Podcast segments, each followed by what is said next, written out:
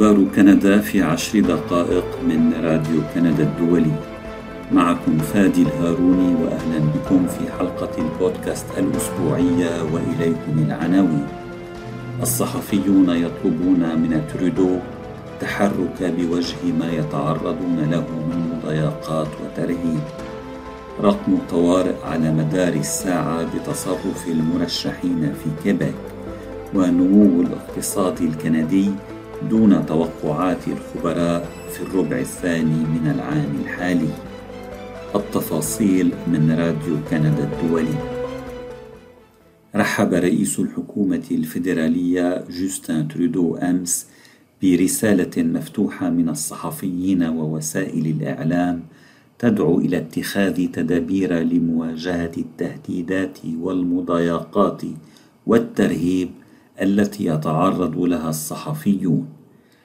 ففي اليوم نفسه الذي تصدرت فيه قضية التهديدات ضد السياسيين الأخبار، نشرت قرابة خمسين وسيلة إعلامية، من بينها هيئة الإذاعة الكندية وجمعية صحفيين، رسالة مفتوحة إلى رئيس الحكومة الفيدرالية تطلب منه فيها التدخل لمكافحة الظاهرة نفسها تجاه الصحفيين.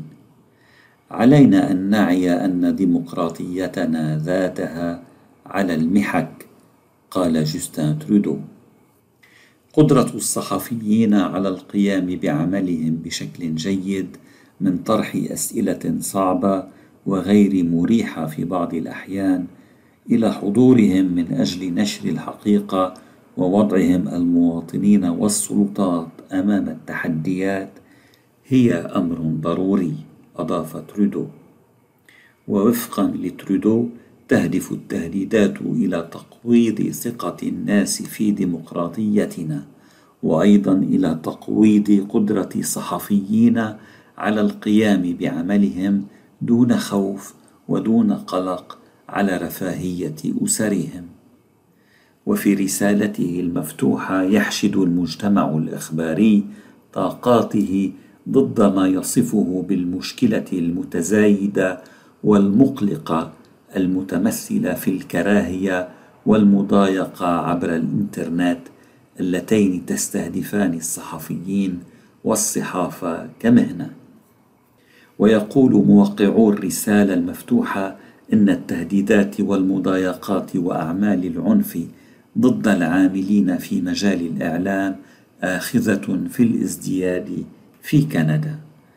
ويشير الموقعون إلى أن هذه المشكلة التي تؤثر بشكل غير متناسب على الصحفيين من أفراد الجاليات العرقية الثقافية وعلى النساء الصحفيات، هذه المشكلة تزداد سوءا على الرغم من المواقف المنددة الصادرة عن منظمات مختلفة.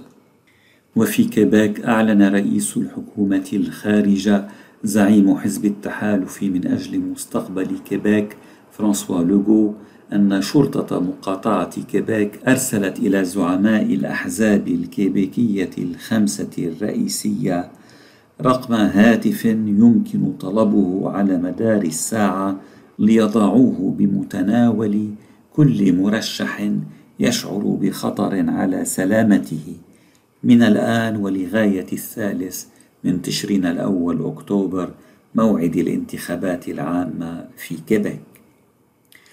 وطلب لوغو، الذي يواصل الاطلاع بمهام رئيس الوزراء خلال الحملة الانتخابية، طلب هذا الإجراء من شرطة مقاطعة كيبيك في أعقاب تهديدات بالقتل وجهت إلى مرشحة الحزب الليبرالي الكيبيكي في دائرة سان لوران في مونريال، مروى رزقي.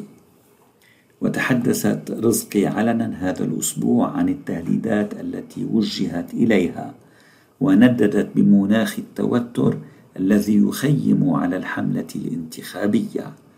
وقالت رزقي إنها حظيت بحماية أمنية مدة أربع وعشرين ساعة ألقت خلالها الشرطة القبض على الرجل الذي كان يقف وراء تلك التهديدات. وأشارت رزقي إلى أنها تخشى على حياتها مجددا بعد أن تم إطلاق سراح الرجل الذي هددها بموجب إفراج مشروط. من جهته قال لوغو إنه منفتح على أن تقوم شرطة المقاطعة أيضا بتعيين حارس شخصي لكل مرشح يطلب حماية من هذا النوع. وفي مقاطعة ألبرتا في الغرب قال وزير المالية السابق تريفر ستيفنز وعضو آخر في الجمعية التشريعية في المقاطعة هو براين جين إن كلا منهما تلقى تهديدا بالقتل على الأقل مرة واحدة، بالإضافة إلى تهديدات أخرى عبر الإنترنت وعلى وسائل التواصل الاجتماعي الخاصة بهما، وتلقى الاثنان هذه التهديدات فيما يشاركان في السباق الجاري حاليا على زعامة حزب المحافظين المتحد الحاكم في ألبرتا. يمكنك الاشتراك في أخبار كندا باستخدام التطبيق الذي تختاره أو عن طريق زيارة موقعنا على الإنترنت راديو تريبيون كندا دوت سي إيه سلاش آر سي إي. سجل الاقتصاد الكندي نمواً بمعدل سنوي قدره ثلاثة فاصلة ثلاثة بالمئة في الربع الثاني من العام الحالي، وفق ما أفادت به وكالة الإحصاء الكندية في تقرير أصدرته يوم الأربعاء، وهذا النمو هو دون توقعات الخبراء. وتشير التقديرات الأولية لوكالة الإحصاء إلى انكماش للاقتصاد الكندي في تموز يوليو، وأظهر تقرير الوكالة أن الاقتصاد الوطني سجل نمواً للفصل الرابع على التوالي مدعوماً بزيادة الإنفاق من قبل الشركات والأسر. ونما إجمالي الناتج المحلي الحقيقي بنسبة صفر فاصلة ثمانية بالمئة في الربع الثاني من العام الحالي، وظل الاقتصاد مستقراً في أيار مايو قبل أن ينمو بنسبة صفر فاصلة واحد بالمئة في حزيران يونيو. وتشير القراءة الأولى لشهر تموز يوليو إلى انكماش بنسبة صفر فاصلة واحد بالمئة. وكانت وكالة الإحصاء قد توقعت في تقديرها الأولي نمواً بمعدل سنوي قدره أربعة فاصلة ستة بالمئة في الربع الثاني من العام الحالي. وعلى سبيل المقارنة نما الاقتصاد بمعدل سنوي قدره ثلاثة فاصلة واحد بالمئة في الربع الأول من العام الحالي.